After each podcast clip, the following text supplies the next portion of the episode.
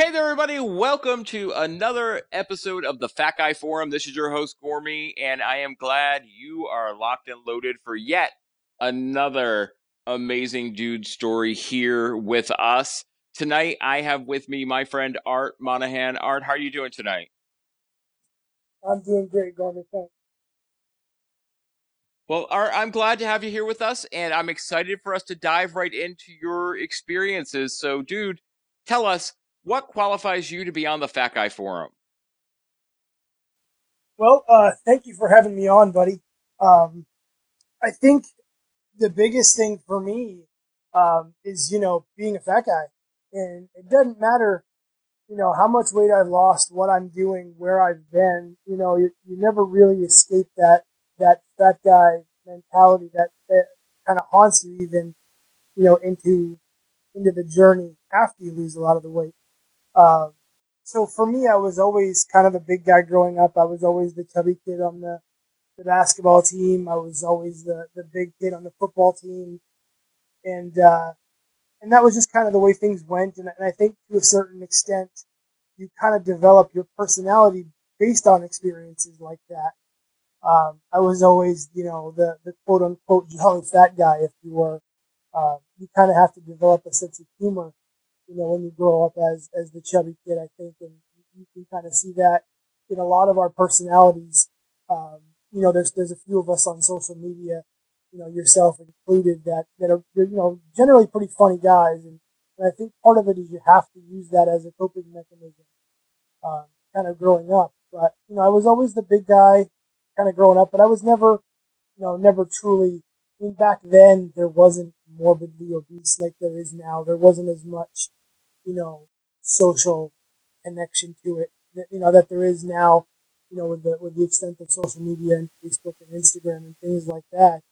Um, kind of just went through being relatively athletic. I played sports growing up and all that stuff. And I kind of did those things while I was, while I was growing up. And it wasn't really until I kind of got to high school and we, we had started a football team my junior year of high school. We hadn't had a team before then. And I had played sports, you know, kind of growing up. So, you know, I was real excited about being on the football team. And being a big guy, I'd always played the offensive line like all the big guys do. And I did my thing. And, you know, I played center growing up. That was my thing. I, you know, I was always the center. I, I started all the games. I did all that stuff. And then I got into high school and nobody had really played before. And so I went from playing center, being on the offensive line in the first half of the first game that we played, to playing quarterback in the second half of the same game. And, and it was those things, yeah, it was, it was, I've never heard of it since. I've never heard of it before now. Um, but that just kind of went to show you, you know, I, I was always an athlete. I was always doing athletic things. I was always involved in sports, but I was always effective. Um, you know, no matter what we were we were playing, I was whatever the prototypical fat guy position was, and you know, I went through high school doing that, and I was always, you know, the, the social butterfly. I was always out and about. You know, I, I kind of built my my personality on being the funny guy, the, the, the center, the life of the party. And that carried me for a long time. And I think you know, unfortunately, you hear a lot about bullying now that we didn't hear about about it back then as much publicly. But I think that I avoided a lot of that just because of my sense of humor and personality. Helped me kind of avoid a lot of those things. And, and unfortunately, you know, that's really rough on a lot of people, and I feel terrible. But I never had that that shame growing up. I was never, you know, I was never picked on. I was never really bullied. Those kind of um, start growing up, you know, being the big guy. And I made it all the way through high school that way without having too much of it, which I think really kind of helped me in my journey just because it gave me a pretty pretty good mental outlook and a pretty positive outlook. And I think you know one thing that a lot of people don't realize, and I'm sure you know, as much as anybody else has been through this, the game is mental. It's not physical. You know, you can you can lose weight. Anybody can lose weight. Anybody can go through that journey. I find that the people that are the most successful are the people that understand the mental part of it, you know, the, the mental aspect of staying positive through it, understanding that, you know, your results aren't going to come quickly and they're not going to happen overnight. And, you know, you're, you're not going to get to your goal in two weeks or two months, you know, when, when you get to the point where you decide you want to lose weight. And, and I never really thought about it when I was in, you know, when I was in high school and when I was playing sports and things like that. But you get out of school and, you know, you join the workforce and you get a job, you know, sitting behind a desk and, you know, you start to put on a little bit of weight, you know, or if you go to college, you put on, you know, the freshman 40 or whatever they call it. Um, you know, and, and you do those prototypical things where you're not involved in those things day to day. You start that slow kind of backslide, you know, into gaining 10 pounds here and 20 pounds there. Um, and it kind of happened that way for me. I don't, you know, I don't have any one singular memory of, you know, all of a sudden, you know, I gained a bunch of weight for some reason. I looked up one day, you know, I had my son when I was 21 years old, and I looked up at myself then, and I was a big guy, you know, and, and at that point, and it never really, never really made that that big impact on me. Never really had that aha moment then. Um, it really wasn't until I got a little older that I kind of had that had the aha moment.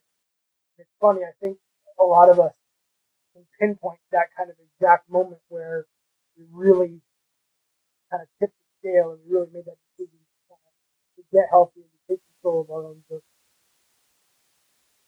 And I think um, for me, you know, I think the, biggest thing for me was I was 35 years old I was, I mean, at that point, I was over 500 pounds. And it didn't happen overnight. It happened over the course of 20 years.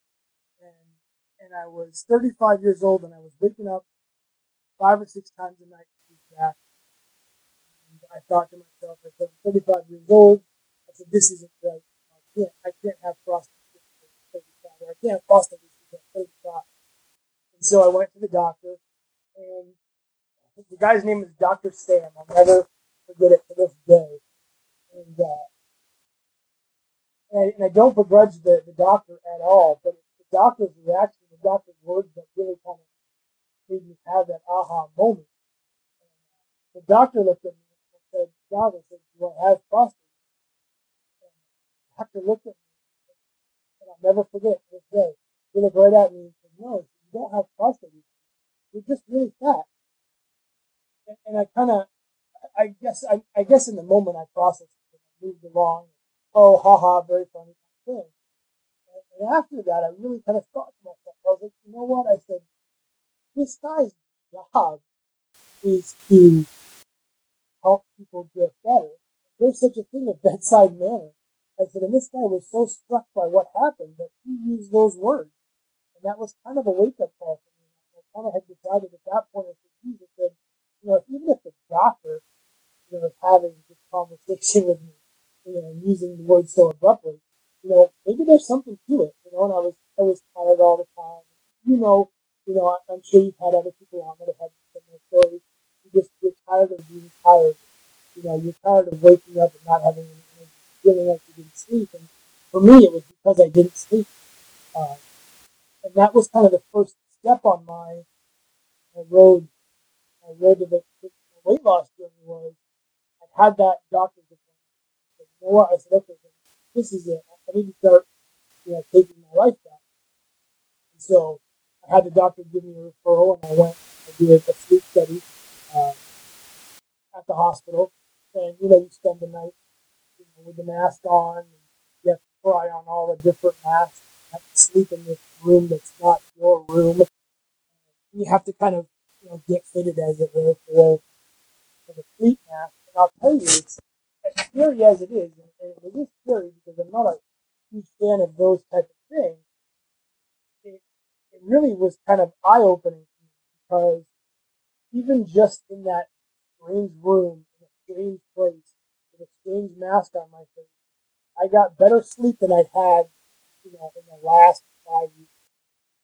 So I got the CPAP, and actually my, my sleep apnea, because of my weight was so bad, I actually had have a BiPAP, which a lot of people don't don't really know about. And it's air in and it's air out. So basically, this machine would literally breathe for me at night. And I was getting like seven hours of sleep, eight hours of sleep every night. And it was, it was, you know, night and day as it were. Uh, no pun intended.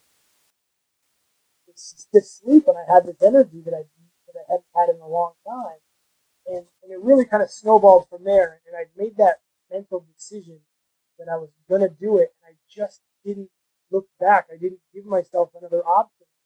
You know, I was lucky enough at that point. I, I could, you know, I, I made all my own meals. I ate all my own food. At one point, you know, I was living with my family, and I, at one point, I actually had a refrigerator in my room. I took so seriously because I wasn't going to let myself, you know, off the hook for it. And so, you know, I, I had the sleep study. I started to, to do my all my own food, all my own meal prepping. You know, and I didn't really know what I was doing at that point. I was, I was, you know, I was eating healthier, sure, um, but I, I kind of had, you know, decided I was going to base the program when I was going to eat. I ate the same things. Um, and after that sleep study, I actually got into the bariatric surgery program uh, at, the, at the University of Vermont. So, so yeah, so so you got into the bariatric program. Uh, it was it. Were you saying it was at UVM or where where was the program at? Yeah, it was at, it was at UVM. Um, it was done on one of their off-campus sites, and you know you you went to these meetings and you had these classes, and it was very formal. And and as much coaching as I've done, you know, for other people, and I've I've gone to other meetings, and I've I've actually gone, you know, to a couple different places in the country, and, and I've sat in on their meetings. I feel really blessed just because it felt like UVM's program was was the most thorough that I'd seen, and, and it took me almost ten months to get through the program, you know, because they teach you all these skills, and I think that unfortunately, I think that's one of the things where a lot of other programs fail is teaching the skills on how to deal with stuff after the surgery. I feel like that's a, a big part of the program. You know, people think they have the misconception of, you know, well, this is the end all be all. I'm going to have this surgery and it's going to fix my problem. And, and an analogy that I've always kind of used is, you know, it's not the hammer that builds the house, it's the carpenter. The hammer is just the tool my surgery was just a tool. It was just something that allowed me, you know, to, to be able to get a handle on things and kind of move things forward. And even more now than when I'd had the surgery originally, when I was, you know, relatively a short time post op, now it's much less a tool than it was before just because, you know, over time, you know your stomach does expand a little bit you know you get some of the the ability to eat back. You, you don't have all the the bruising and the healing and and the swelling that goes on over the course of you know a year two years after your surgery. And life becomes a lot you know more normal. And i think that part of the benefit that i had being in that program was i have the skills to deal with you know quote unquote normal life now you know, not having to worry about, you know, not being able to fit enough food in my stomach in order to get what I need to get in the course of the day. But now having to worry about making sure that I'm eating the things that I need to eat as opposed to, you know, not being able to, to get enough in. So I, I think I was lucky and good. And I, and I'm curious, Art, like, because we're we're we're kind of we're we're diving right into the you know, kind of like this major change, this major decision to have weight loss surgery.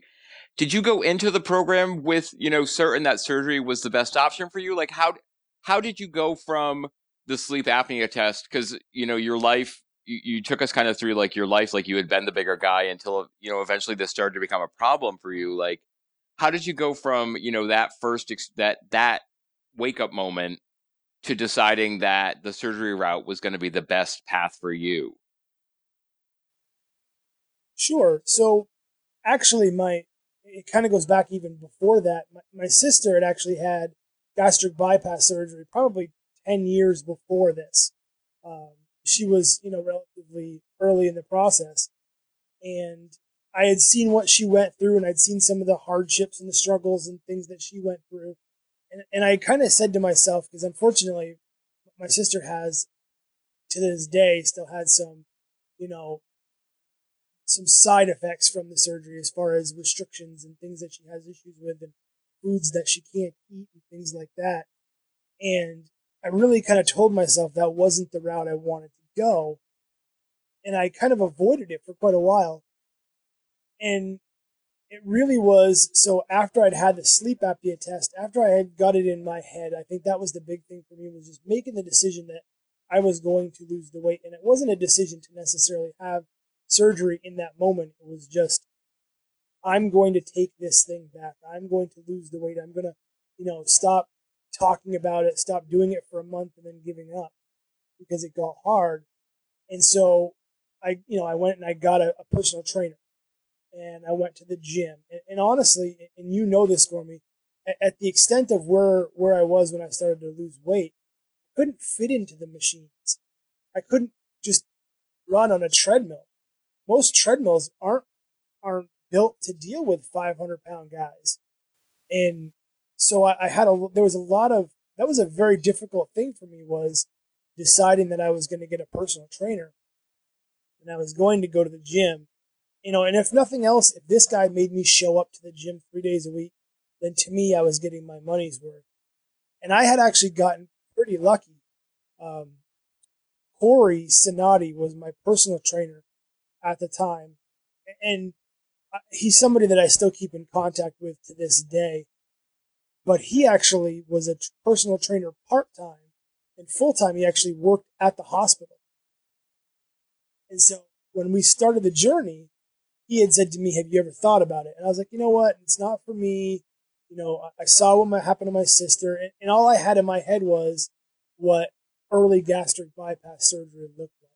And like anything else, you know, when this happens, you know, there's a lot of bad stories, unfortunately. You know, they're, they're trying to, they're still trying to perfect it. They're still, you know, trying to figure the things out.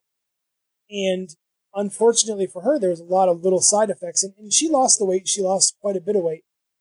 But, you know, she has a hard time with certain things. She had a lot of restriction issues because of the type of surgery she had. And along about the time that I was getting into this whole thing, I really had not even considered the surgery and I was kind of against it. And uh, luckily for me, Corey just kind of kept at me, you know, and he talked about it and he's like, you know, I work with some folks at the hospital in the bariatric, you know, surgery department and they're all really nice people and, you know, you should at least check out a meeting. And so after about three or four months of this, I kind of gave in and I was like, you know what, Corey, I'll go, I'll check it out you know, and I'll do that. I'll, I'll, go for you. I'll go to this meeting, right? That was my, that was my way to convince myself, you know, I'm doing this for Corey off my back, you know, and, and I went to the, the meeting and it was, you know, it was an hour long meeting. You know, you sat around in these chairs and, and when, when I went to these in 2014, when I went to this meeting, there was probably 25 people in the room and I would say 80 to 90% of them were all post-op people. They were all people that had already had surgery. And, and they were talking about the surgery that they had and the experiences they had. And, and it wasn't, it's funny. I, I look back and I, and I can tell you right now, and, I, am getting a little choked up talking about it now, but I, I can picture the meeting. I can picture what happened. I remember the feeling of when I was there, but I don't necessarily remember any specific thing about that meeting. It was kind of all blur to me. And when the meeting was over, everybody was very nice. The meeting was over. I, I went out into my car, and I'm telling you right now, I can I can paint you a picture of exactly what it looked like out, what the sun looked like, you know, where I was sitting, what my view was. And I sat in my car and I cried.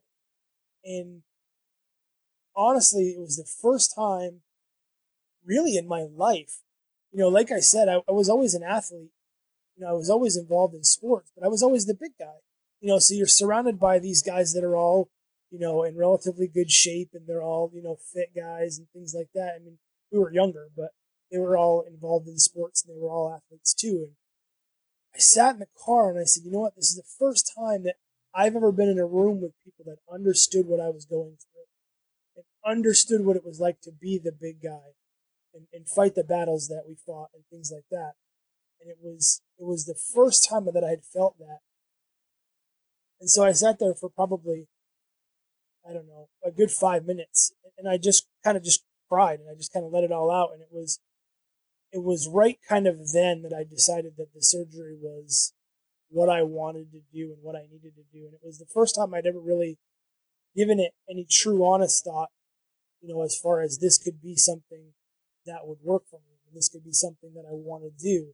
And it was, it wasn't until that happened that I was really kind of open to the idea. And then at that point, just gone forward with it.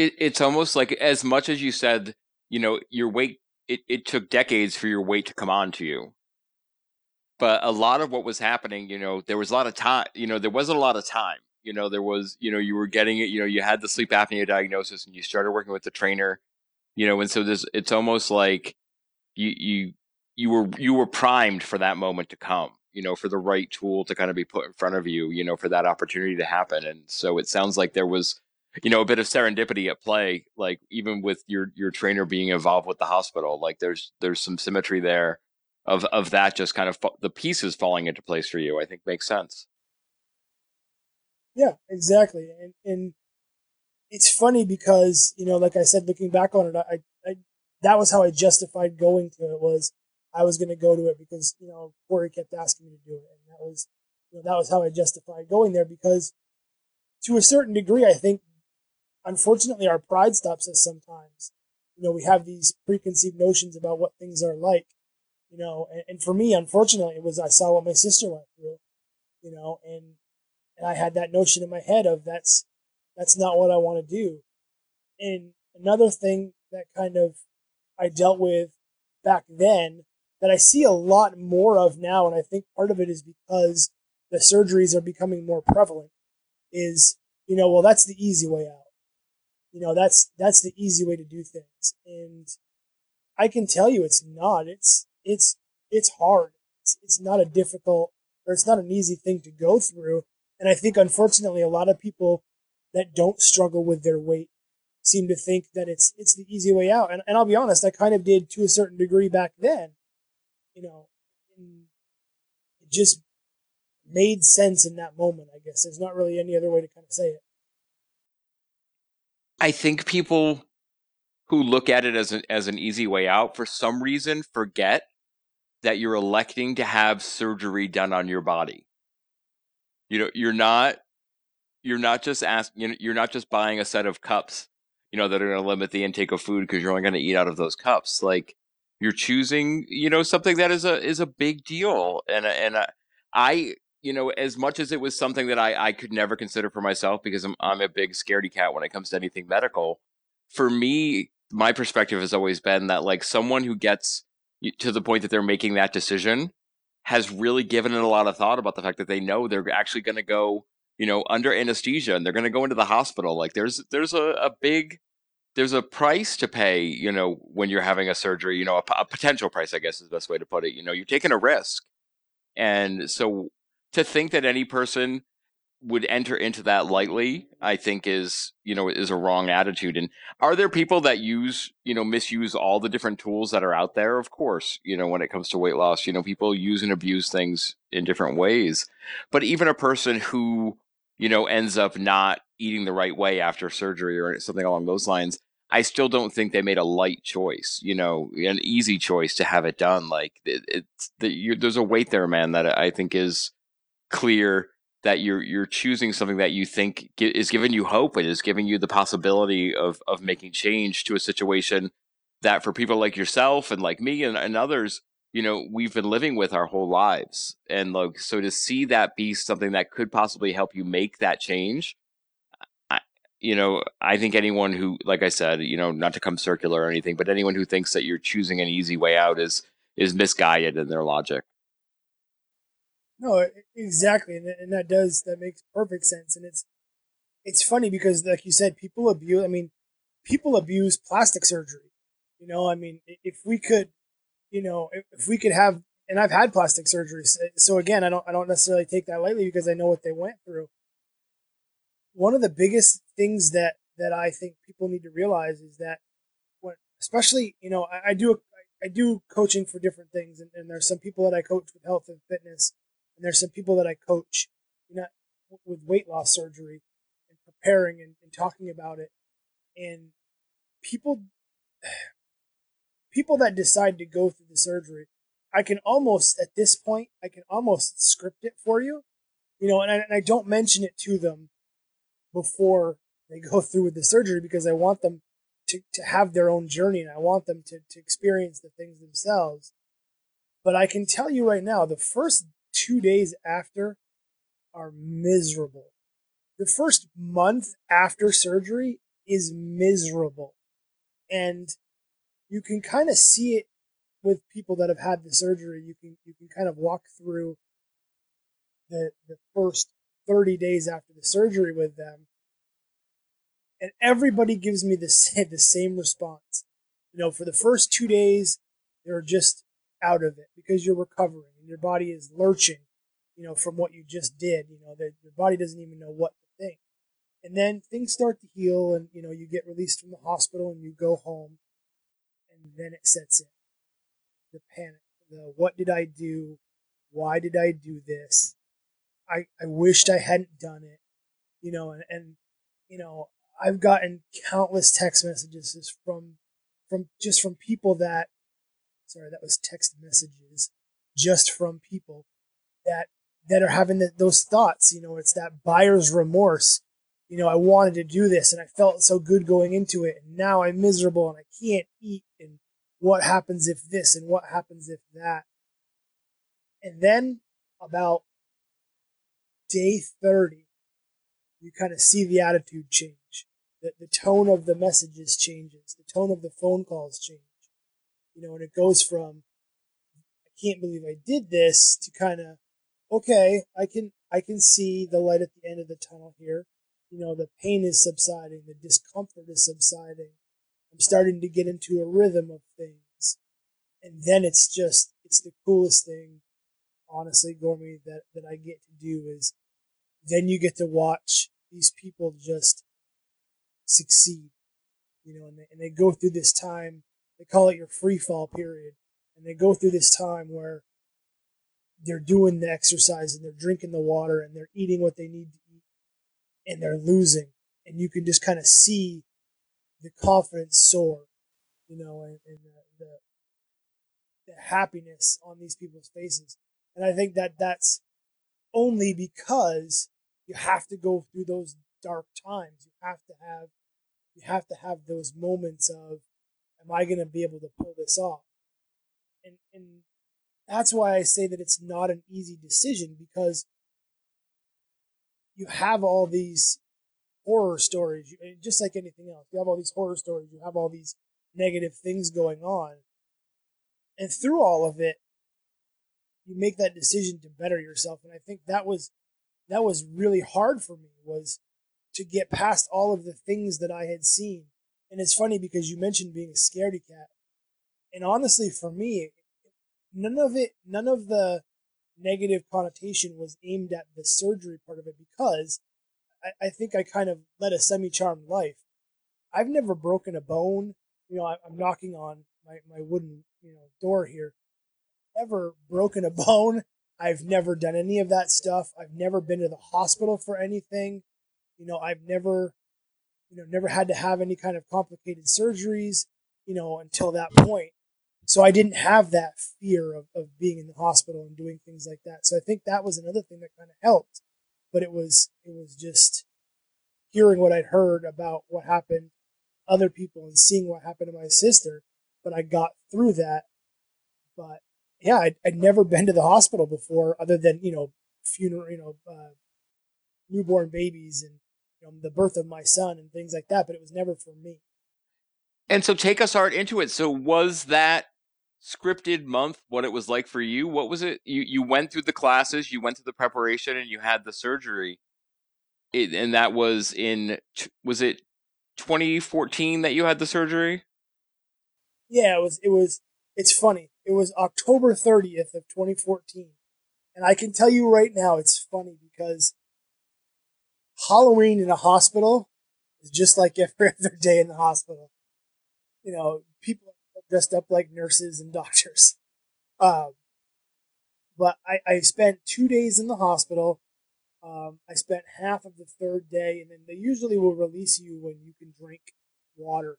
You, know, you can drink a certain amount of water, and, and I was I was able to do that. And I want to make sure that I'm very clear about how I explain the next part because I always talk about it with anybody that's considering having surgery.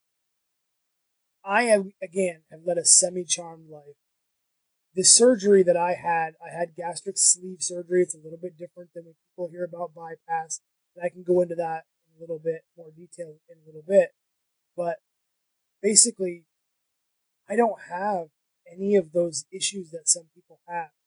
I don't have, um, I don't get sick when I eat too much per se. I, I do have, you know, issues with eating too much of certain things, but I don't, I, I can still eat all the different foods. I can drink milk. I can eat steak. I can, you know, there are a lot of people that, that have issues with things like that. So my story is, is the most positive outcome I think I, could ever have expected or asked for because I had a really good support system. I had my family there when I came home, you know, from the hospital. They helped take care of me.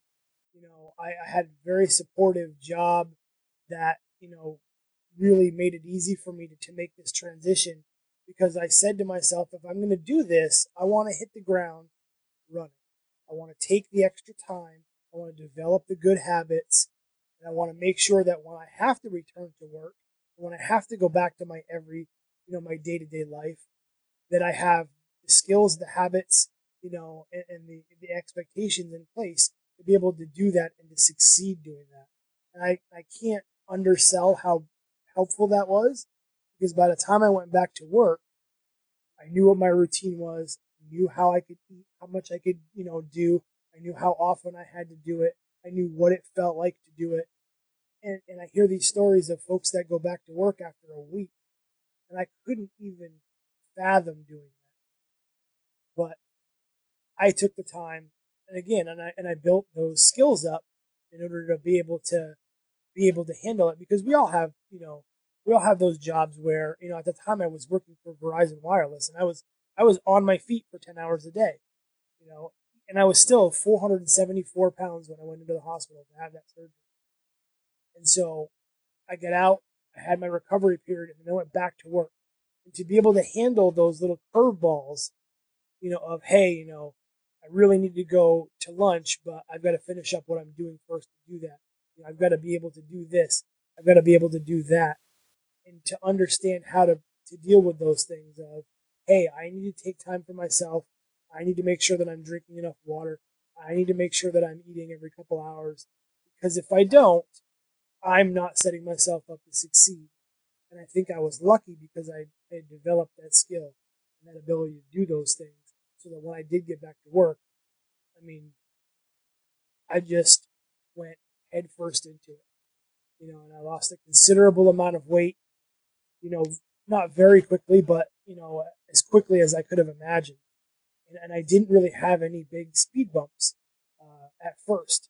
So I was very lucky in that in that manner. And so I don't want people to think that that just having that surgery is, you know, kind of the miracle cure because it's not. I mean, I, I did spend a lot of time preparing and making sure before I went ahead and did that. And I think that that really served me well. You know, once I'd had the surgery and then I was like, well, what do I do now? Well, I knew what to do now. I knew what, what I needed to do to be successful. And it made it easier to be successful in the long run. That makes sense, man, that you were able to kind of put that methodical preparation into place and then actually build a build a plan, take action, and and see that success come through. So what was it? So so what happened for you after the surgery? Like take us through, you know, how the how your weight loss went and like what were the the big what were the biggest changes you saw you started to see happening initially for you and then you know when did things you know really start to pick up for you sure um, so i mean i had my i had my surgery at the end of october um, i was kind of it was two weeks, three weeks before I could go to the gym. And when I say go to the gym, I literally just mean it was November in Vermont. So that was me walking on a treadmill, you know, for 15 minutes. So it would take me 10 minutes to drive to the gym, 10 minutes to put my shoes on, you know, 10 minutes to get stretched out, then 10 minutes on the treadmill, then 10 minutes to get back, you know, get all my stuff taken off, 10 minutes to get home. So it was the habit, it was, it was the building of those habits. You know, in two weeks, I got, I got right back into it, I went right back to what I was doing to be successful. When I started my process, you know, we, we just talked about the meeting that I went to when I decided to get into the program. That was, that was basically January um, of 2014. And at that point, I was, when I first went in to that meeting, you know, you go in, you know, the, that day I was just happened to have both things scheduled on the same day. I had my first doctor's visit and my meeting the same day. When I got on the scale, I was 527. I have a picture that I post on social media occasionally of the day that I walked in there and what I looked like at 527 pounds. And I spent the next 10 months preparing myself for the surgery, you know, and building a routine, doing all those things. And I walked into the hospital for surgery at 474 pounds. So I lost a considerable amount of weight just in those 10 months, just doing those things that I would need to do after surgery to be successful. So I had my surgery in October. I was back in the gym in two weeks walking and I just, I just made my made my routines around. I built my life around, you know, the the habits I needed to be successful. Drinking my water, planning my meals out, bringing my meals with me everywhere I went. I didn't eat out at a different restaurant, at any kind of restaurant. I didn't have a drop of alcohol for 10 months after my surgery. And, and that was a big deal. That was, you know, that was a long time before I had done anything off my plan because I had gotten so so used to it and so in a groove. And I think I lost the first month after my surgery. I think I lost 35 pounds. Now, part of that was they, you know, they cut part of my stomach, and I had surgery, and I didn't eat, and I did all those things. And then I just slowly was down to, you know, losing four pounds a week, you know, five pounds a week. But I was doing everything 100%. And those few months after surgery, I built a lifestyle. I was in the gym five and six days a week.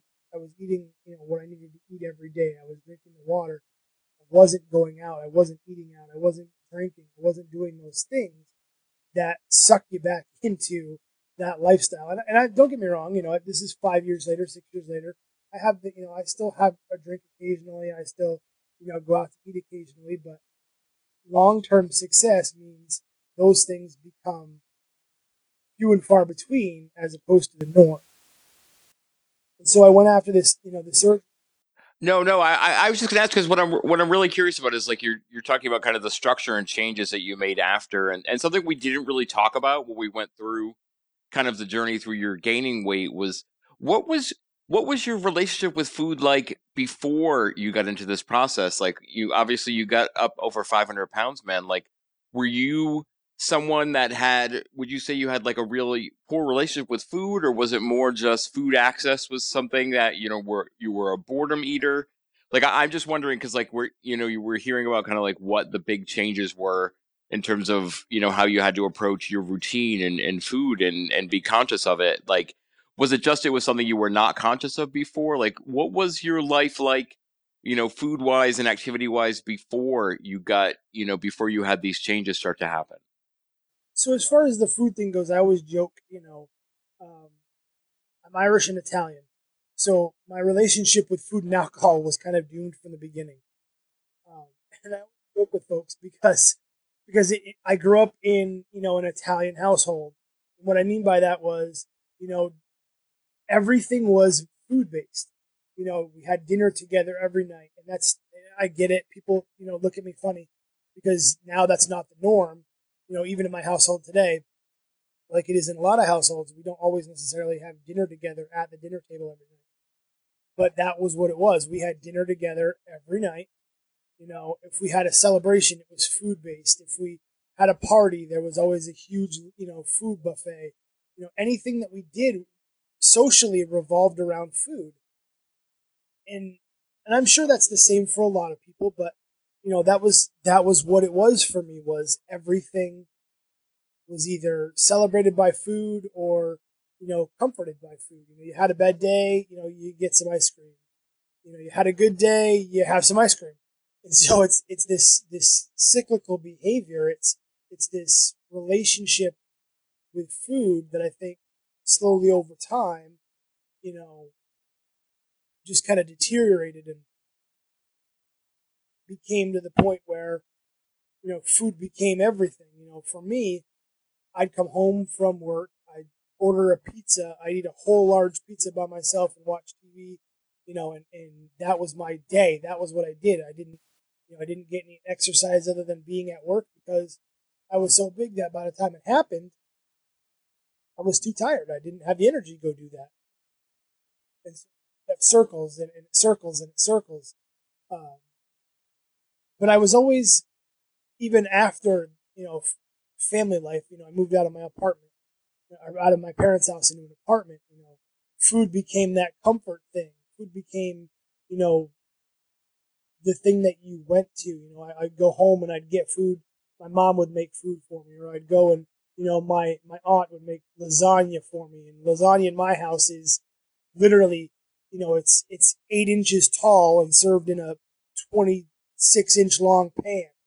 You know, I mean that's and that was to me that was the the you didn't have to get me a birthday present. That was it. You know, like make lasagna and I'm happy. You know, do this and I'm happy. Cheesecake and I'm I'm happy.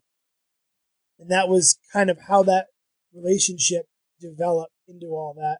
And I think that I carried that throughout.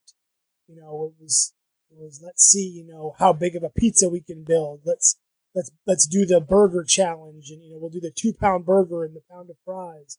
And that that became part of my personality to a point. You know, I was I was the guy that you wanted to go out and eat with because it was always, you know, always an adventure. And how so knowing that that was the life you were living and you, you went through this preparation and, and now you're obviously making some drastic changes like what were what were the because you in the very beginning you talked about you know being mentally prepared. What were the biggest mental challenges having these changes? Like because i know one i've talked to several guys and even even have, have interviewed a few people recently who have had the surgery and one of the things they talk about is you know after the surgery it's not just you want to change what you're doing, you, you don't really have a choice in, in terms of, of changing, you know, your behavior towards food. So what was it like to have that that change happen? You know, it wasn't so rapidly because you prepared for 10 months, but you know, there was a change. Like what what was it like to go through that? What were the big mental challenges that came out for you? So it's it was it's tough and, and you never realize what you have to deal with until you have to deal with it. And and unfortunately, I apologize for this for me ahead of time, but I'm going to tell you the story that I tell a lot of the people that I talk to. And, and like I mentioned to you, it was it was uh, ten months after my surgery before I ate out, you know, or I had a drink in a restaurant or did anything like that. And a reason being, when I was probably I want to say six months out from my surgery, I, I tell this story a lot. I uh, I had gone to the gym. It was the end of the night. I'd gone to the gym. You know, I did my thing. I went and you know, I went and you know hit the treadmill for a while, and then I went on the way home. I stopped at Costco to do some shopping. You know, and I grabbed my my good food. I grabbed my fruits. I grabbed my veggies. I got my my chicken. You know, I did all the the good good boy shopping. You know, like you're supposed to do. And I had all my stuff in the cart. And I go through the line at Costco and everybody that struggles with food knows what happens after you check out at Costco. You fight that war because there's the food court. And like I said, I was raised in an Italian household. And so I looked up at the board and I saw sausage and peppers. And I said to myself, you know, I'm going to I'm going to do this. I'm, I'm going to have a sausage and peppers. I'm going to take a bite or two. Just remember what it tastes like and then I'll be done. Now, I had just gone to the gym, I had just gone grocery shopping. I was hungry, you know, and I didn't realize what I was doing until it was too late. And so I got my sausage and peppers, I pushed my cart out into the parking lot, and we all know what the Costco parking lot looks like. It's a pretty big parking lot. And I had parked a little ways away from where I, you know, the inside of the building. So I get out of the building and I start walking across. I take a bite of the sausage and peppers. And I'll be honest with you, I don't really remember too much about what it tasted like and things like that. But I know that by the time I got to my car, it was gone. The entire sausage and peppers, the entire roll, all of it gone. I was standing there holding a piece of tinfoil. And for those of you that have had weight loss surgery, you know what bread does when it hits your system. Expands.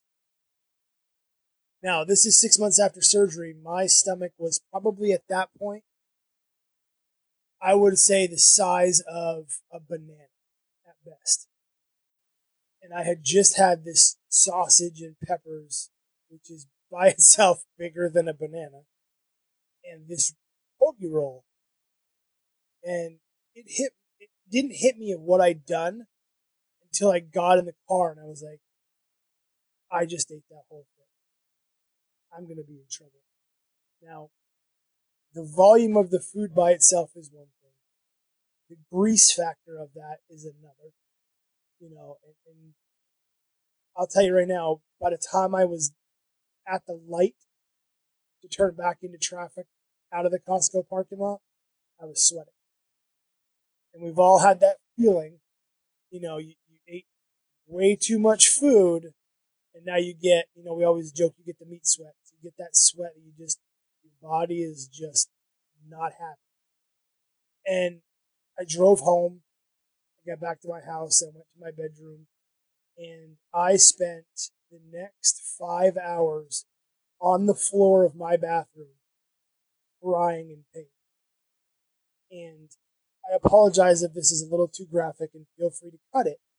But after my surgery, I've never been able to throw up. And so I don't get that instant relief when I push myself too far. So I had to wait for my system to process everything. And the way that it does that is very, very slowly. And it's constant agonizing and if it had honestly lasted probably another 20 minutes, I would have probably called 911. Was that bad. I was, I was crying on the floor. I was sweating. You know, I, I was trying to throw up because I couldn't. My body just doesn't do that anymore. And, uh, I was trying to get rid of it any way I could.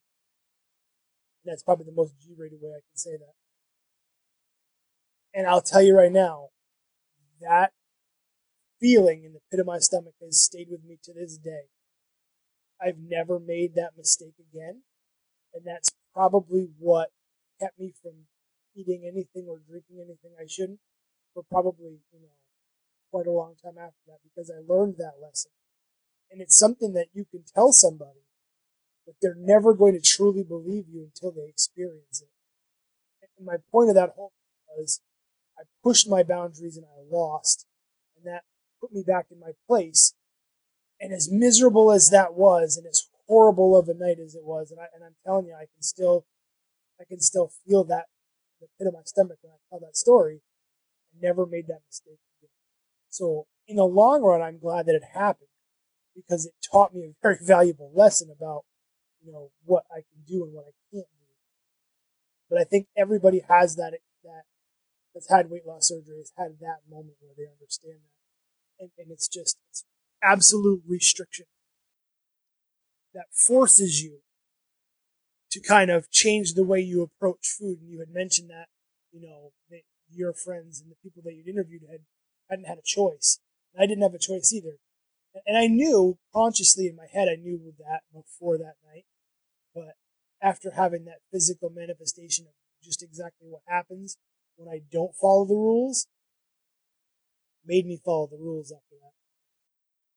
And so things progressed for you. You were losing weight, and along the way, as you're losing weight, though, some some new opportunities developed for you, and, and things kind of shifted in terms of you know you found some purpose too in all of this. Yeah, absolutely. So I, I apologize. It's not what I'm about to say is not an infomercial, but it definitely I'm very passionate about the things that I'm involved in. After I'd had the surgery, I went into a local a, a local place that sold, you know, protein powders and pre workouts and all that kind of stuff. And I talked to the gentleman that owned it, you know, and I said, Hey, listen, I said, I just I just had this surgery. You know, I need something that's going to be really, you know, really clean, really pure, no fillers, no additives, because people that, that have bariatric surgery, if there's any kind of fillers or there's any kind of byproducts and things like that, it, it makes it so that you have a lot of discomfort due to gas and, and bloating. And anybody who's bought, you know, protein powder off the shelf, you know, at, at your local grocery store, they understand what that feels like, what that gas and that bloating feels like. And I said, that's the thing I need to avoid because you know, I'll go back to my sausage and pepper story. You know, if you don't put the right things, your body reacts. And for me, you know, it's very, it's a very painful, gases can be very painful because of, you don't have the room in your stomach. And so he recommended, you know, a specific product called 1st Phorm and that was something I'd never heard of. I'd never, you know, really dealt much with it. And so I took it and it worked for me and I was able to have some success with it, you know, and it kind of kept going along and going along. And as, you know, we, we start with the social media and get, I got more involved in their social media and the opportunity, you know, came along to kind of work with them, you know, and, and basically become affiliated with their program. And it allows me to coach, you know, it allows me to help folks um, I'm lucky enough to work for a company that runs these awesome eight week challenges and you get involved in the challenges and you have these great transformations. They give away fifty thousand dollars at the end of these eight week challenges. And part of part of why I do it is because it gives me the access to help people. And I think that I was very lucky with my journey. You know, I came across Corey very early in my very early in my journey and I'd had this very solid personal trainer that really kind of looked out for me and really kind of put me in the right direction. And I've always said that if I can be that person for somebody else, then, you know, obviously nobody wants to get to that point, you know, in their life, you know, where they have to lose 300 pounds. But going through all of this, you know, would be quote unquote worth it because now I can help other people you know, and, and I can help people lose the weight, take their lives back like I was able to do with mine. And that becomes so much more gratifying. And, you know, working with that company really gives me the ability to do that because of the exposure that they have, exposure, you know, on social media and the app that they have and all the stuff that they do on Facebook and things like that. Gives me that ability to, kind of give back. So I was lucky again with that kind of stuff but I, I've really kind of tried to use it as a platform to help as many people as I can. Um, kind of not just necessarily, you know, bariatric clients and people that have had weight loss surgery. Basically, I always say that anybody that's willing to put in the work, you know, I'm willing to help.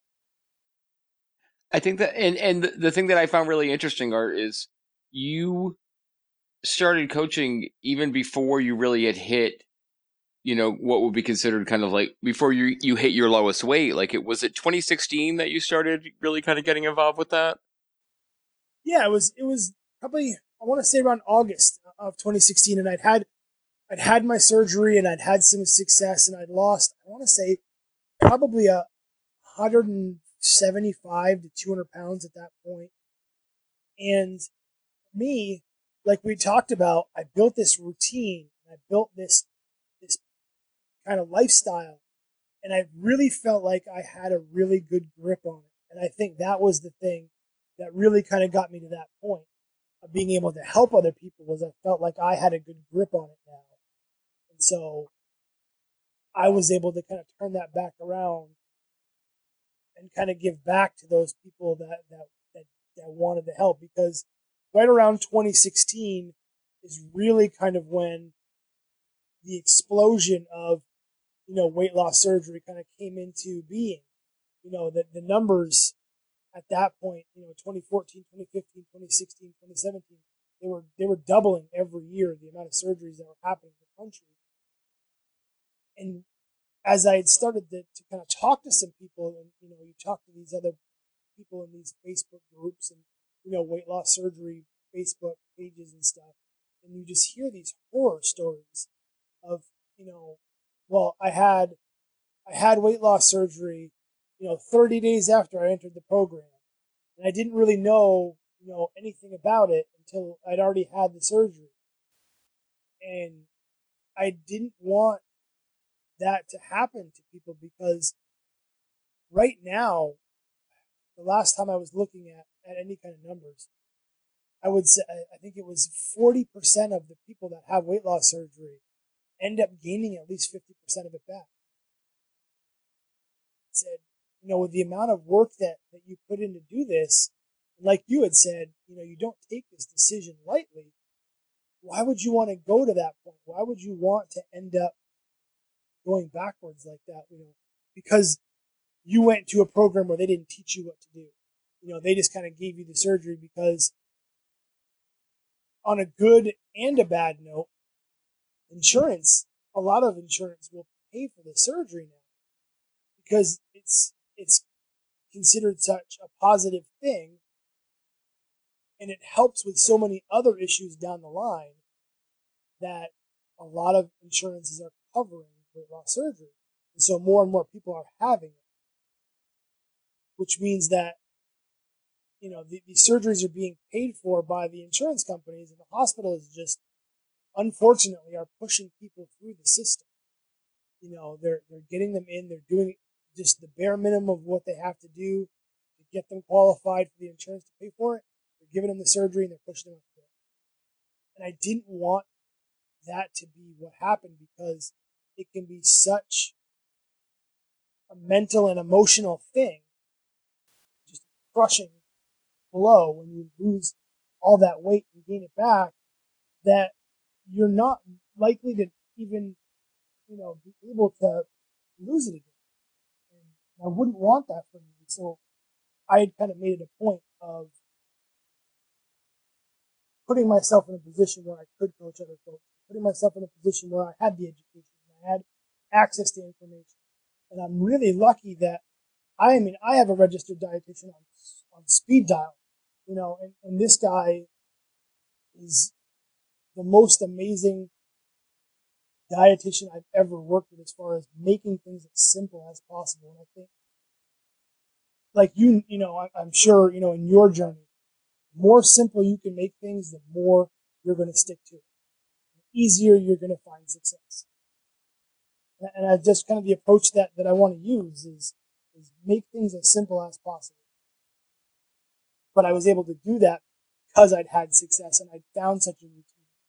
I was able to get in and out of it. And I, th- I think it's powerful that you wanted to take that experience you had been you had been through, and you you had a great perspective on the pitfalls that people could fall into, and you know, so kind of like almost find a synergy to to put that together and be able to offer that support to other people. And in the meantime, though, you were you were still on your journey. Like where where did your journey go from there once that that experience started happening for you you're helping other people but what was what was going on with with your own weight loss journey so for for me it really you know i was kind of kind of just going along you know and, and, i'm having slow success and i'm you know i'm doing the things that i need to and i had such a large amount of weight to lose that it was, it was something that was going to take me quite a while and i knew that and so I at it and I worked at it and I worked at it. But your body is unfortunately a very adaptive machine. And after a while, so for me, I was going along on my journey. I was still losing really slowly, but your body is very adaptive. And my weight loss had kind of slowed down and I was stuck around 285 and I hadn't been having success, you know, after losing all of that weight and, you know, you know, doing so well for so long. And I think that's a really big hurdle for a lot of people are those stalls, you know, the, the plateau, that, that you call it. And we've all going through it. You know, anybody that's losing weight, regardless of weight loss surgery or not, anybody that's trying to do those things, your body equalizes after a while. And you really have to kind of either change the game or you have to tighten the belt. And with what we were doing with my weight loss surgery stuff and my diet and my macros, I really didn't have any necessarily any way to kind of tighten my belt per se because I wasn't able to anyway. So restricting even more wasn't really in the cards. And so like everybody else, I kind of I kind of changed things up a little bit and I was able to kind of change into what I was doing into almost almost an intermittent fasting style eating. Um, and I went very low carb, almost I want to say was, was borderline keto. Um, everybody's got a way of doing what they do, and, and everybody calls it something. And my answer to folks that say, "Did you go keto?" was, "No, I didn't because I didn't monitor any of it." You know, I, I'm sure that it was rep- replicating what it was like to be in ketosis, but but I wasn't eating that way on purpose. For me, I was just eating low carb because I liked it. I, I enjoyed it. My body felt better and reacted that way. You know, there are some people, even my own son, that when he does, when he tries to cut down and lose some weight, he's very, he's much higher carbs because it, his body feels better that way. And I think that that's the wonderful thing about all of this is as long as you're focused on what you're doing and you're doing it the right way, there is no one style. There is no one size fits all. You can make any of it work. It just depends on finding what works for you. And I think for me, I was at a point where I needed to kind of change my game up a little bit. So I went a little bit more low carb. I went and did a little bit of fasting, you know, nothing too dramatic. Now, one of the things that's beneficial about being a weight loss, you know, surgery client is that I don't get hungry like, like most folks do. The part of my stomach, because of my gastric sleeve surgery, the part of my stomach that produces the hormone ghrelin, which is what makes you feel, you know, mentally hungry, you know, it's that rumbling in, in your belly. That isn't produced anymore. So I don't get that type of hungry. Now I can tell when my stomach is empty and I have that empty feeling and I know that I need. But I don't get hungry like most people do. And that's true for most weight loss surgery folks. So I'm able to adapt to like a, a fasting style a little bit easier than a lot of folks, I think. And, and that was an advantage for me. So I started getting some success from that. And I think once I kind of got down off of being at 285 pounds, that's when the goal really kind of started to be the light at the end of the tunnel for me. And and I, I'll go backwards a little bit. When I was about to have the surgery, we were we were talking I was talking to the surgeon about what type of surgery I wanted. And there's another surgery like what I had called the Roux-en-Y bypass, and that's a little bit different. It is a bypass style surgery as opposed to a sleeve, but that can be, you can go back two years later and have another surgery on top of that to restrict even more. And I, I didn't really want to have two surgeries. I didn't want to have to deal with it twice. And so I chose to do the sleeve. So the surgery that I had, the doctor said, well, you know, you'll probably lose some weight, you know, and you'll do, you know, you'll do pretty well. You know, you, you may lose 200 pounds. And I looked at the doctor and I said, I, I, said, I'm going to lose 300 pounds. I said, I want to, I want to get down to 205, 220, 225. I want to lose 300 pounds. That's my goal in all this. And the doctor said, he said, you're never going to lose 300 pounds with that type of surgery. And so whether he did that on purpose or not, that always kind of stuck with me. And so I always had that goal in my head, but I never really verbalized it because, you know, once you put something like that out there, it's, it's out there. And so as I started to get to that 285 and 283 and 281, you know, the, the goal of losing that final 60 pounds really kind of became a reality. And at that point, I found a system that worked. And for me, it was just, it was just a matter of making sure that I was being disciplined. I was following the plan. I was doing what I needed to do. And as long as I was doing that, I was able to lose. But it was slow. And, and that's really mentally, that's something that you have to prepare for is you, you get used to you losing weight. And I mentioned before, you know, three, four, five pounds in a week. And, and that's great because that builds momentum and it builds confidence and it makes it, you know, makes it easier to stick with it at that point. But challenge comes when that really starts to slow down, you know, and, and you're losing a pound a week, a half pound a week. Some weeks you don't. And that becomes very mentally challenging to stay, to stay in the game at that point, to stay with everything. And I think for me, having my son around to kind of help me and go to the gym with me and make sure that I was doing the things I needed to do and having that support from my family made a big difference for me. And so I just kind of kept going and I kept going and I kept going. And I believe it was June of 2018, I hit 227 pounds. And that for me was that, was that 300 pound lost mark. And it's funny because it took me so long that I'll go back a little bit. It had taken me so long that I had actually forgotten what my initial weight was. And so I, I have a tattoo on my arm. I, I don't have any other tattoos. I don't have any cool stories. There's no, no tramp stamps or anything like that. But I have a tattoo on my arm and it's, it's number 520 because that's where I started. And that's where, you know, I set all my goals from 520. And so I went and I did this and I pushed and I pushed and I pushed and I got down and I got down to the 240s and then I got down to the 230s. And it had just coincided with the end of one of these eight week challenges. It was literally, I'm not joking. I know this sounds totally staged, but it was literally the last night before I had to submit my eight week, you know, transformation. And I had gotten down and I had gotten down and I was like a pound off of where I needed to be. And so I said, okay, I said, I'm going to go to bed. I said, I'm going to wake up. I'm going to take my transformation day, you know, take my picture. And if I don't hit it, I don't hit it. And I'm okay with that. But I had worked eight straight weeks of just, I didn't, I didn't cheat for eight weeks. I didn't have a cheat meal. I didn't I didn't do anything I wasn't supposed to. I kind of really put my head down and I said, you know what? I'm going to do this and I'm going to show people that it can be done.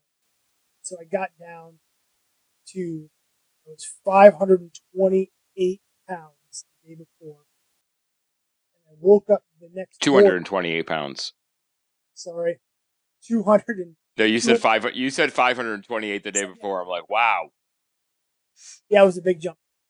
And so I was I was down. You were bloated. You were you were holding a you were holding a little water. Yeah, just a little bit, and I wanted to get to that 225, and, and I wanted to get down there, and I was at 200, you know, 228 pounds, and I wake up the next morning and I was I was 227 pounds, and I was I was kind of upset because I really wanted to get to that 225. I really wanted that you know that number to be there.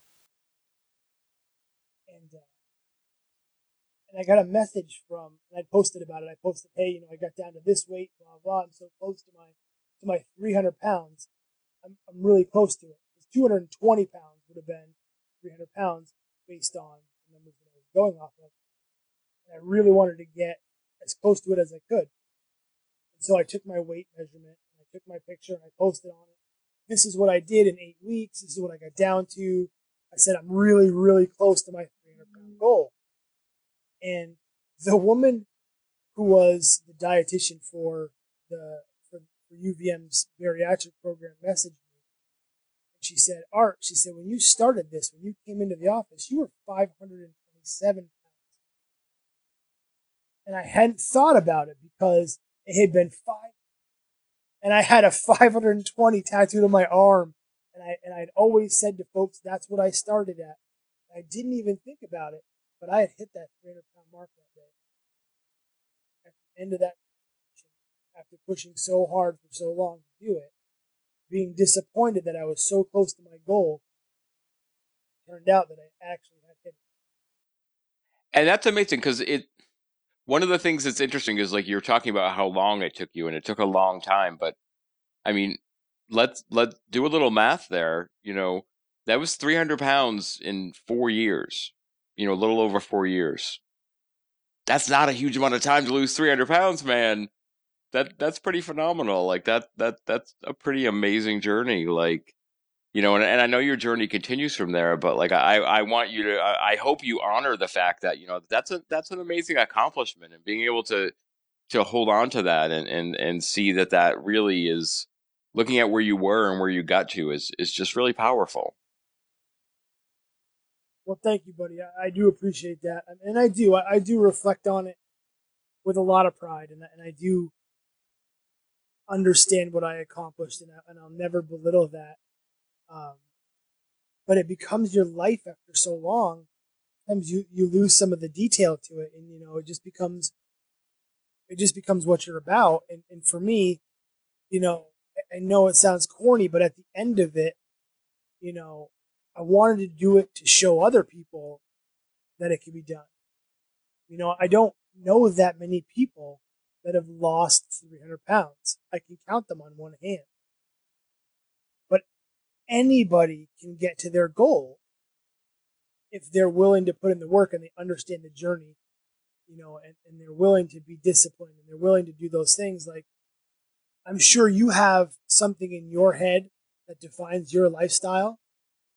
To me, I was willing to make those sacrifices. I tell people I've spent more than one year watching the ball drop on New Year's Eve from a treadmill because that's how dedicated I was to getting to what my goal was. And there's there's nothing spectacular about those things.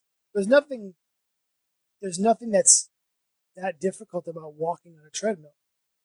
But it's the choice of choosing to go walk on the treadmill when all of your friends are out getting drunk and having champagne, you know, and, and doing extravagant things on New Year's Eve and I'm sitting there on the treadmill watching the ball. Which I, I think speaks to that level of commitment that you, you had, you know, and have to your goals, man. Like, in this this journey that that you you you've been on, and like you said, it, it, there's been, and and it's almost one of those things that that resonates really, you know, well for me because you talked in the beginning about how we start to define our, you know, when you when you grow up bigger and become bigger and bigger, like you start to define that as your identity. You know, you become the funny fat guy, and like that becomes who you are. And then it's almost like we switch gears into weight loss mode, you know, and and focusing on those goals, and and that becomes who we are. And there's this real kind of like shift, and it still is about. At the end of the day, we're still defining our identity, you know, based on what's happening with our weight, and there there's something there that I think then becomes like the next level of a challenge once you you hit a really big goal. No, hundred percent, I agree, and, and, and you can understand this. I mean, you know, I, am paraphrasing, but you know, you're the keto guy, you know, and, and I'm the guy that lost 300 pounds, you know, and, and there's there's all these things of these labels that people put on you that at a certain actually you know, it, it, becomes who you are. It becomes what you're known for. And, and I, I have a belt. I literally had, I have this, this amazing, you know, guy that makes, you know, leather lifting belts here in Burlington. And he made me this one that said 300 pounds lost on. And I carried it like a bag. And it was great. But it, after a while, it kind of just, you know, it becomes kind of part of your personality. And I think the biggest thing is, is using that to your advantage. Like, for me, especially in this coaching, I can look at someone in the face and say, I understand where you've been. And I know what you're going through because I've been there. You know, and, and this isn't a knock on any personal trainer or any fitness coach or any, you know, any life coach or, you know, anything like that, any wellness coach. But as a 500 pound guy, it was very difficult for me to tell my story to a 120 pound personal trainer that played soccer in college.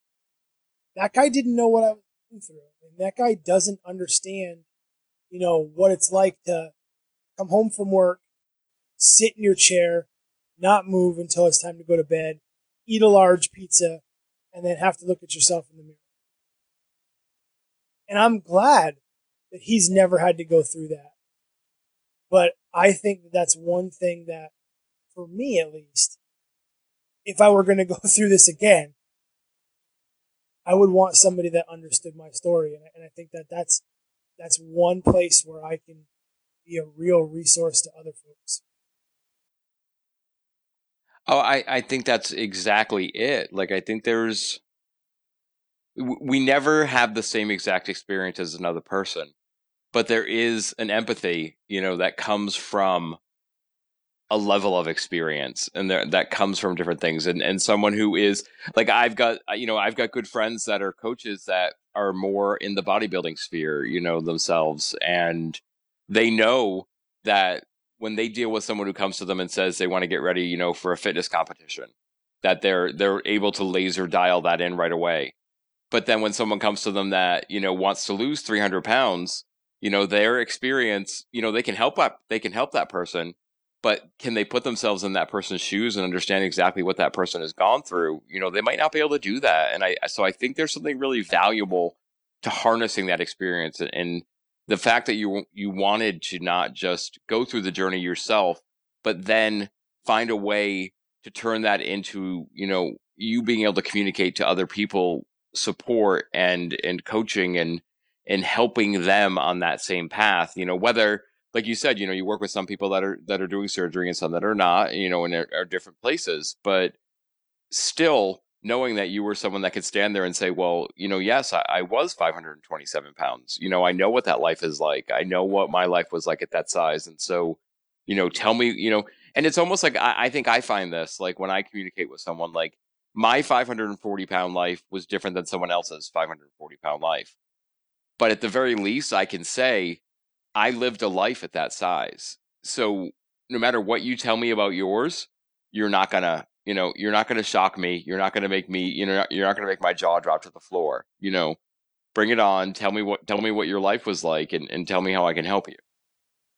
Exactly, and to be able to look at somebody and just say, "I understand," and and mean it, you know, and, and have that genuine, that genuine empathy. You know, like I can watch. I can't watch. I, I don't know about you. I can't watch those shows that my 600 pound life show. I can't watch those shows I get physically upset because here's somebody that has the tools given to them. They have everything provided for them and they can't make the commitment. And, I, and I'm sure there are people on that show wonderfully and I wish them all the best. But I didn't have that luck. I didn't have somebody to separate me from my everyday life for a year in order to do something like that. I had to fight through it. So if I look at you in the face and tell you you can do it, I know you can do it because I did it. You certainly have, man. And what so how has that developed for you since then? You know, so that was that was 2018 where it's 2020 like where where has art gone since that time? Part of it for me was you know, I, I'm I'm kind of slow playing this a little bit, but moving into the world of doing things like that professionally. You know, I do it on the side now. I don't charge for what I do. I don't, you know, I do some coaching, you know, for folks that need some extra attention, but like the, the challenges that I run, the Facebook group that I run, that's all free. But in order to move into that as a profession, I went out in 2018 and I got my personal trainer certificate.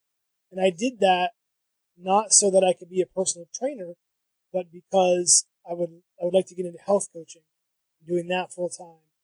And I think that you're going to see in the healthcare field, I think you're going to see health coaching kind of take on a different role now. Um, I, I think a lot of folks are a lot more aware of health and fitness than they were 10 years ago. Um, I think it's become something that's become a lot more I mean, socially acceptable, if it were. I think you're going to see a huge explosion in health coaches being on the front line of of medical care, you know, as preventative medicine or whatever you want to call it. You know, having somebody help you with the mental, the the physical, you know, the decision making, those kind of things, so that you don't get to that point where you necessarily need that that surgery and to lose 300 pounds. And so I, have gone out and I've got my personal trainer certification. I've gotten the things to become a health coach. That's the next step in my journey. Um, I would love to, in a perfect world, I would love to take this full time and do this, you know, as a as a profession. And, and I'm going to get there hopefully at some point. Um, but again, for me right now, it's just kind of helping where I can and doing those things that I can do uh, with that. Um, I did have in 2018, I did have the chance through 1st Phorm, you know, to do some outreach and some, you know, some helping some bariatric folks through them and, and going out there and, and, working with them to kind of help serve the bariatric community a little bit better. I haven't, I haven't had to do as much of that lately, um, just because these transformation challenges are really kind of taking off. We're able to serve so many more people that way than we were you know, going out and speaking at meetings, that this is kind of where it's gone for me is, is helping out, you know, the people through through the app and through the coaching and through the Facebook groups, um, because that's how I'm able to help the most people. I'd love to be able to do it, like I said, professionally eventually. That's kind of the end game for me. I think I think that's a great goal, you know, to see and something that you know you can take those proper steps to make that happen, man. Like I, I have no doubt that you will put that into place. And how does that all play into where you're at personally now? Like it's great for us to talk about, you know, kind of the coaching side of things, but you know, where where are you at personally now in, in 2020? Like how are you feeling about how that works to keep you on track and keep you focused? Unfortunately for me, over the last two years, I think I've I've had some struggles and, and I've dealt with some things. And I've gotten complacent. You know, it's it's very hard to kind of go at it for so long, five years of just living that lifestyle um, and pushing and, and, pushing and grinding. You know, we've had some some private conversations, you know, about where I'm at, and you know, for me, I I've put on some of the weight back that I've lost, and I'm sitting right around you know 265, 270 now. So for me, I'm kind of focusing now, obviously, you know, with everything going on with Corona right now, you know, things are a little bit in the air. You know, it's it's not quite as easy being closed, but there's still plenty of things that I can do. You know, as far as home workouts, and I have my Peloton and things like that. For me, it's funny. I, I kind of joke with folks now that I had this great, amazing success losing weight, you know, and then I kind of I, I kind of stepped on the brakes a little bit, and reality kind of caught up with me, and, and I'm living proof of what happens when you stop, you know, you stop paying attention to it and it stops being in the forefront of your mind. And instead of dwelling on that, you know, I, I've started a new challenge, you know, a week ago. So I'm a week into getting back into prepping my meals and you know following my macros and getting my workouts in and things like that. And it's funny that the, the analogy that I've been using is I've, I learned how to lose all this weight, you know, and do all these things. But now I have to reapproach this as a muggle because now I've, I've lost all the huge amount of weight and, and now I'm losing weight like a, like a normal person would. And, and I'm back to the week and I'm losing a half pound a week or I'm not losing a pound, you know, and I'm having these small incremental changes and the mental struggle is out of this world because I'm used to getting such fast results, such big every week that now having to go back and do this and really literally fight for every pound um, it's different.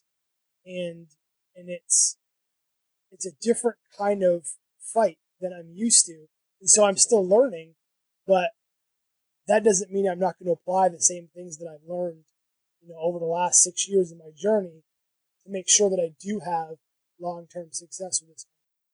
Oh, for sure. And and I don't I, I wasn't drilling into that to be like have like a, a you know a Barbara Walters gotcha moment like art behind you is a scale now step on it and tell us what the number reads but to articulate exactly what you were talking about because I think that's the real part of this journey that sometimes people don't think about like I think people look at at successful you know people that are successful in the weight loss and fitness sphere and it's almost as if they think like we we hit those those biggest goals and then we're we're somehow we're shrink wrapped you know and you know we, we get a plastic suit put on us that that prevents any food from going in or out of our bodies. You know we're kind of hermetically sealed for the rest of our lives in that one moment.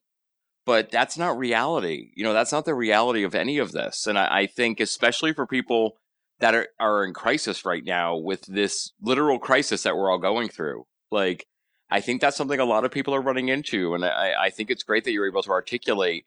Like I, think that is some what you just said to me is like a, a total aha moment. Like you're right. Like when you're 500 pounds and losing weight, the weight flies off. No matter what tool you're using, that weight flies off your body. You know, like as as soon as you start to get your eating under control by whatever means, you know, you you see some rapid change. But then think about the it, it's like you're losing weight now as an average person. You know, you're not someone who's 200 pounds overweight, 300 pounds overweight. You know, you're coming at this from a very different place. And I, so I think that's an amazing perspective, man. And, and I think it's something for people to think about, like, especially those people out there that, uh, you know, sometimes there are people listening to this show that don't have huge amounts of weight to lose, which is, is, they think they're the rare bird, but I, I think that they're not. And like that person who has 50 pounds to lose, 40 pounds to lose, 30 pounds to lose, and they're not seeing a nine pound weight loss the first week and a 12 pound weight loss the second week. Like they need to understand that, you know, that level of work and commitment is going to be the same no matter what size you are. But yeah, the scale is going to react a little bit differently and your body's going to react a little bit differently. Like, especially you talked about, like, when, when you were talking about your, you know, our bodies adapt really, you know, our, our amazing adaptive mechanisms. Like, when your body adapted when you were in the 280s, you know, when you kind of got stalled there, you were down to 250 pounds. Like that's kind of an amazing thing that you had already been through. And so, yeah, the body pushes back. You know, the body pushes back in a lot of ways, and our lives push back on us. And you know, we can't all go live on a ranch, you know, for nine months to to have our weight be taken care of. Like we do have to live our lives and, and live with the reality of our lives as we move through this process. So I just appreciate you kind of being open to say, yes, you know, this is a challenge that I faced, and this is another challenge I'm going to face now, and this is where I'm at, and this is what I'm doing about it. Because I think that shows again that structure and fortitude that you you knew and learned to apply, and you know how to learn apply it again. No, exactly, and it's funny because there there couldn't be a, a more perfect time for the world to be in crisis, because I think I say this a lot, and I have a lot over the last six weeks, is I hope that all the people that are out walking every day continue to do it after the gyms open back up and after they're allowed to go back to living their lives. Because I, I think it's a great thing for a lot of people. And I, and I just I hope that it continues and I hope it's not one of those, you know, passing fads. Oh, for sure, because it's almost like there's this renewed focus now on our, our health in general because everyone wants to boost their immune system. You know, that's the buzzword. But it's almost like that needed that focus needed to be there before any of this happened. Exactly, and it's it's just it's it's great that it that it's finally shining a light on it. But I hope after the after the light goes out that people still just kind of keep going with it because people don't realize that yes, there's a difference between it being difficult and it being tough, I guess. So there's a difference between it being simple and it being easy, I guess, is a better way to say that. It's not easy. What I went through isn't easy. What you went through isn't easy. Losing weight isn't easy. And I always joke with folks that first 250 pounds were easy. It's the last 50 pounds that almost killed me. And it's the same. Just because it's not, you know, it's not easy doesn't mean it's not simple. You know, losing weight is simple. It's math. You know, it's calories in and calories out. It's protein in and protein out. It's you know, it's it's what you're doing every day plus what you're putting in your body. That's it. So it's it, I, I hopefully we can, you know, kind of demystify it a little bit, but you know, it's one of those things where anybody could do what we've done, and anybody that that's willing to commit to it can get accomplished what we want to, you know, what we want to do. Thinking about the context that we're in right now, and and just you know, even I, I think this this advice applies uh, even outside of this. Um, what what are your words of advice to someone who finds themselves having you know having lost the weight and they start to see the weight come back on and they're not sure what to do like what do you think are the important things for them to think about and the, the action steps for them to take i think the big one of the big things that that comes with all of this is it's the ability you know to kind of put your head down and, and do that work and get to that certain point. and then when you get there sure, there's a sense of accomplishment that comes with that, but that doesn't mean you're done. Um, I, I, had somebody, you know, who, who's a very successful CEO, and he's, you know, he's accomplished everything that he's that he's wanted to accomplish so far. I, I talked to him when I was at the end of this journey, when I was really kind of struggling, and he said to me that one of the mistakes that I made is I kind of shot for this goal for so long that when I, once I hit it, I didn't know what to do with myself. And he said, I make goals for myself. I wait till I'm about 80% to my goal, and then I set a new goal. So I never actually get to where I'm going because I always need to adapt that so that that doesn't happen because I know myself. When I hit my goals, just like you do, you know, you let off. He said, so I just keep reaching to a different goal before I get to it. Before I get to that finish line, I extend the finish line so that I'm never quite there so that I can stay on, you know, on top of it. And I think that that would have served me well. You know, I fought for so long to hit that number that once I hit that number, I didn't know what to do anymore. But now that I've I've done that, now that I've I've gained that weight back, the biggest piece of advice, the biggest difference it's made so far is just being honest with myself again and going through as as cliche as it sounds, just going back to the basics. Making sure I get my water every day, making sure I document what I. Document it, write it down. You are going to be way more successful if you're writing down what you're eating every day because you see it and it's a conscious decision and you make that you make that extra effort to make sure that because you don't want to write down that you had you know three donuts and a large coffee with sugar and cream you know you want to be able to put down oh i had an egg white omelet and i had black coffee. And so you're more apt to make those decisions if you're writing those things down. And so the biggest thing for me is be honest with yourself. Sit down. And whatever your mechanic is for how you do that, go back to doing it every single day. Writing it down, putting it in an app, using MyFitnessPal, you know, using the transformation app, whatever it is that you're doing, do it every single day with consistency and you'll fall back into that groove again. I think that makes complete sense. And I like the anecdote you told about the CEO with goals because honestly, my, my next question on the tip of my tongue is so, are what are your next goals? Like, what, what are, where is where is that that next post you're looking you're headed towards? So for me, I think that I've always kind of held that that 225 number in my head just because it's always meant so much to me. I think that my goal at this point is just to get down to that area. And so for me, you know, right now my goal is to make it through this eight week challenge. And I gave it the best effort I can. And then once the eight week challenge is over with, pick a different goal and go with that. Always kind of be moving till I, till I get to that target because once I get to that target, I got to move it again. And I know that about myself now. I made that, made that discovery of knowing that my current goal is let's make it through today. My next goal is let's make it to the end of the week. my next goal is let's make it through this eight week challenge. But for me, right now, I'm just I'm focusing on consistency, focusing on every single day doing the things that I need to do to be successful. And right now, that's enough of a goal for me. And then once I feel like I'm getting accustomed to hitting that goal every day and it's becoming commonplace, then I'll take it a step But I think for me, understanding and learning from my mistakes, I know now that I set set very short goals and I just keep moving. I think that's a great perspective, man. And, and, and I honestly like that. Something that I think I've said several times on the show, like really is what I know I screwed up.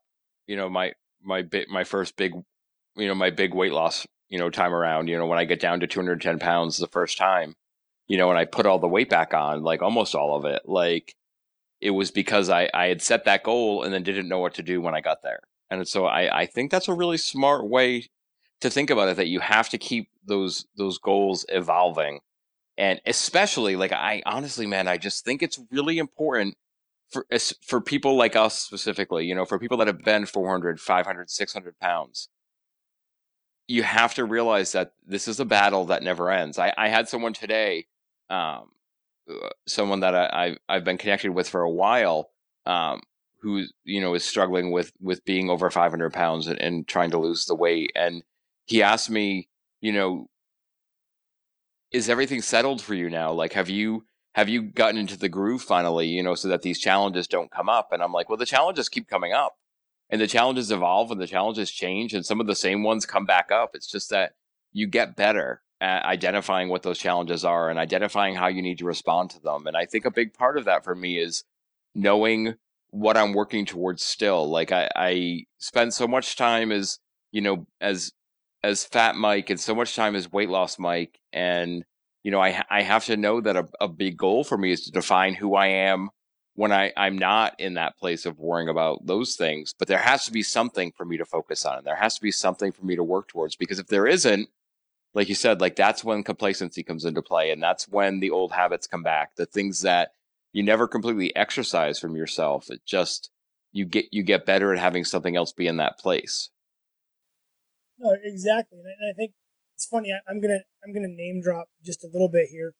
Um, so when you talk about like the weight loss community and things like that, and you go and you start to do, do those weight loss things, a word that comes into play a lot is that is that discipline word. And uh, there, there's a very famous guy, uh, podcaster, Jocko Willink, and he's one of the greatest American soldiers. And he has all these amazing, excellent reference you know, sources, these books, these you know manuals, these awesome podcasts and, and Instagram posts, and he has a book that I think the saying, and I say this a lot. You were talking about, you know, how how to get back to, to you know, how do you get back to being in that mode again? How do you get back in the groove? How do you deal with those challenges when they come up? And and there's a saying that he has and there's a book that he has. Discipline equals freedom. And I think oversimplistic in what it is, but when you can wrap your head around it, it makes perfect sense. Discipline, following those guidelines, doing those things that you do every day to be successful, puts you when you've gotten through to the point where your habits become disciplines and you have that discipline and you have that mental toughness that puts you in such such a mental freedom, such mental clarity that the stress just kind of goes away and it you really just become so much more successful because you're not worrying about it. You know, when we first started these journeys, we were probably pretty scared. I remember I was. You know, like I had done so many diets and I had done you know, made so many promises to myself that I was going to lose weight, and I was going to, this was going to be the time. And, you know, I'm going to, I'm going to follow this through and, you know, I'm going to do what I need to do. And then, you know, flash forward to two weeks later, I wasn't losing all the weight I wanted as quickly as I wanted and I gave up or, you know, I cheated on my eating or I didn't do this or I didn't do that. I didn't have that discipline. I didn't have the ability put those things together and have those little victories every single day to build my confidence back knowing that I could accomplish those things, knowing that I could I could lose that weight because I had that discipline. That's fantastic, man, because you're that's a great now I'm stammering over stupid words. um I, I I think you're right. It, it's simple, but it, it, it puts it into such an, a great frame, like realizing the importance of that discipline and the importance of how it allows you to do all of the other things that you want to do when you put that discipline into place. And so I, I think it's great to see that that's you know something you're applying every day uh, to this life that you're leading now. And and I I appreciate hearing this incredible journey that you've been on, man. And one of the questions I do have, you know, kind of as we as we we're heading towards the end of our time together, like when we talked about life when you were over 500 pounds, like one of the things that stood out to me was you talked about, you know, things are good, things are bad. You know, you, you needed comfort, you needed pleasure. Food was what was there for you. What are the things that make you happy now?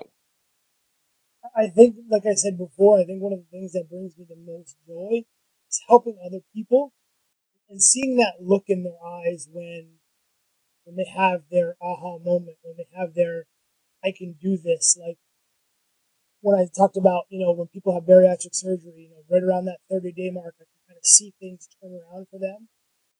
And I can show you countless text message conversations of just people's attitude changing.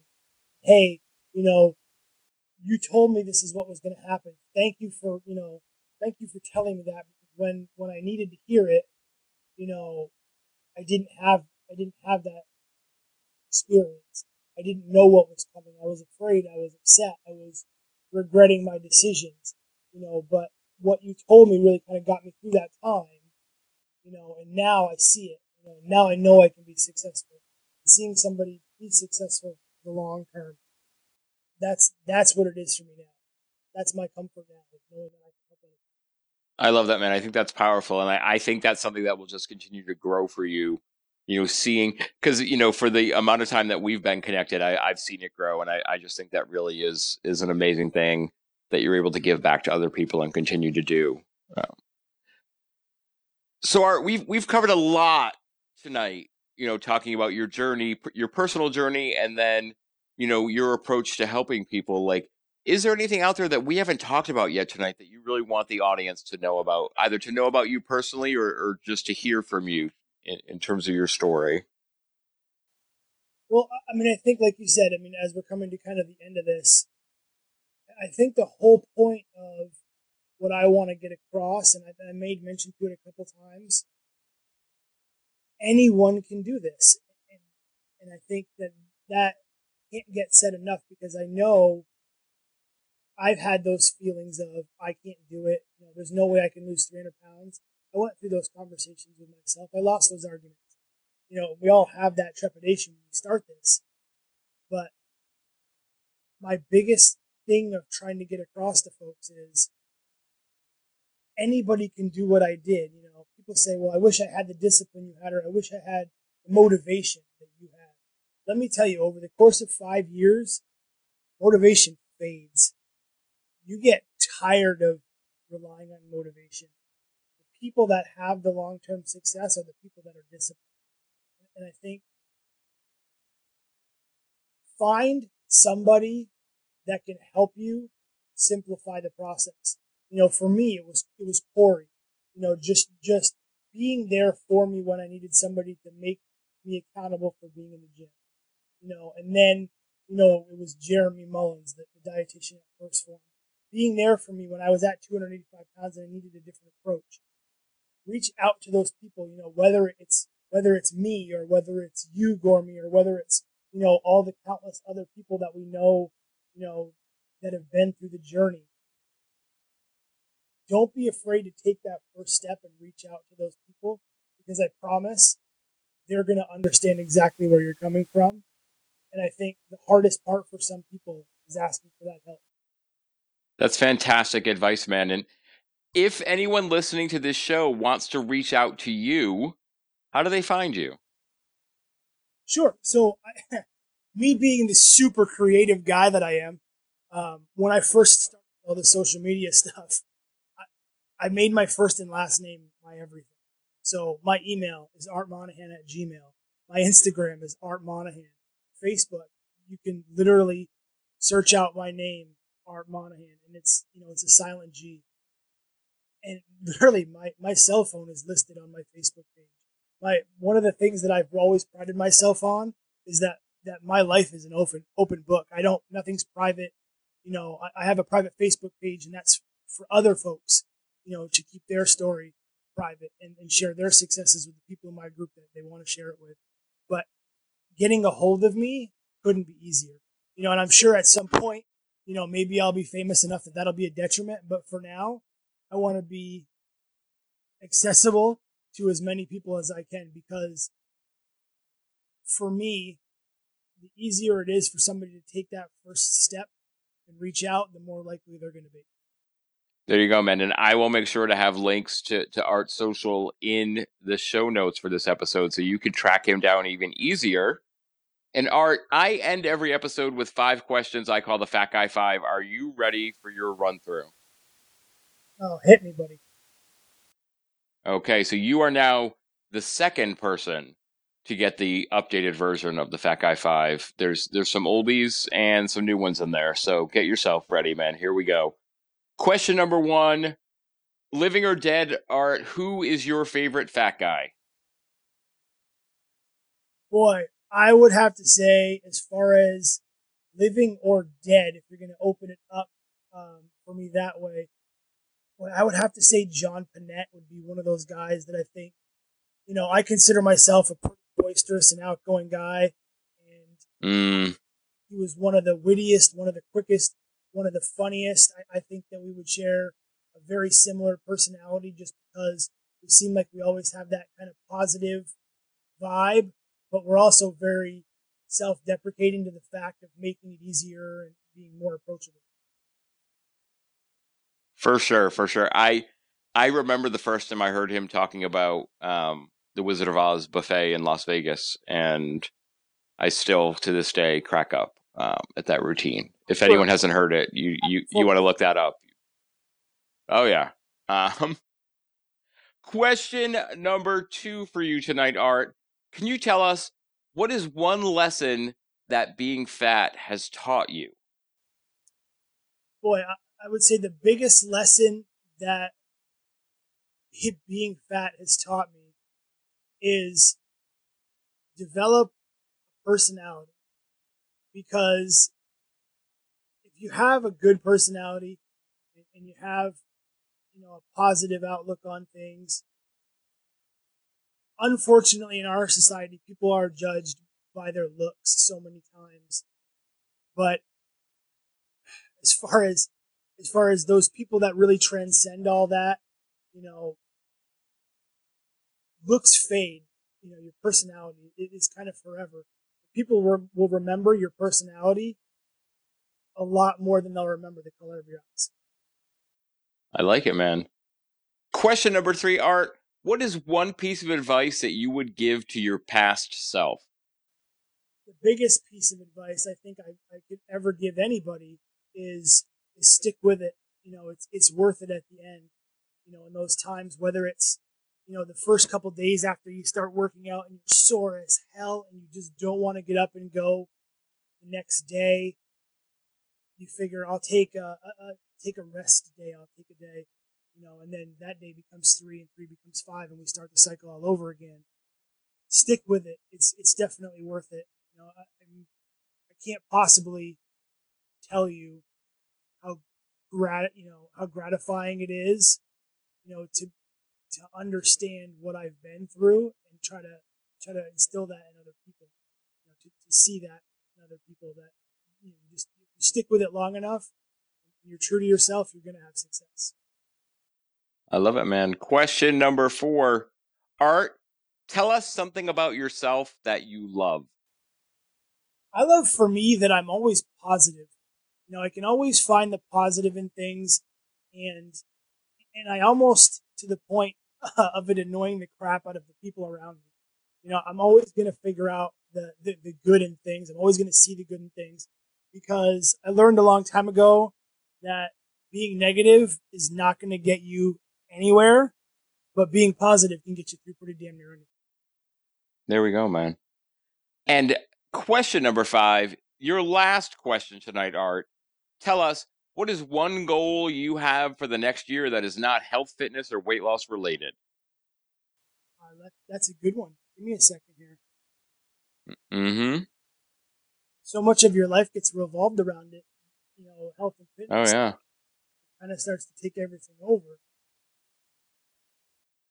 I would say, you know, and it's kind of poignant right now based on what we're all going through with, with all this virus stuff, is is to travel more. And unfortunately, I, I don't mean to be unoriginal, but it really has to do with the fact that, you know, when I was bigger, I couldn't travel, I couldn't do things. And so I made it a Right. travel more. And so for me, you know, people always say, "Oh, I hate flying. I hate flying." No, I love it.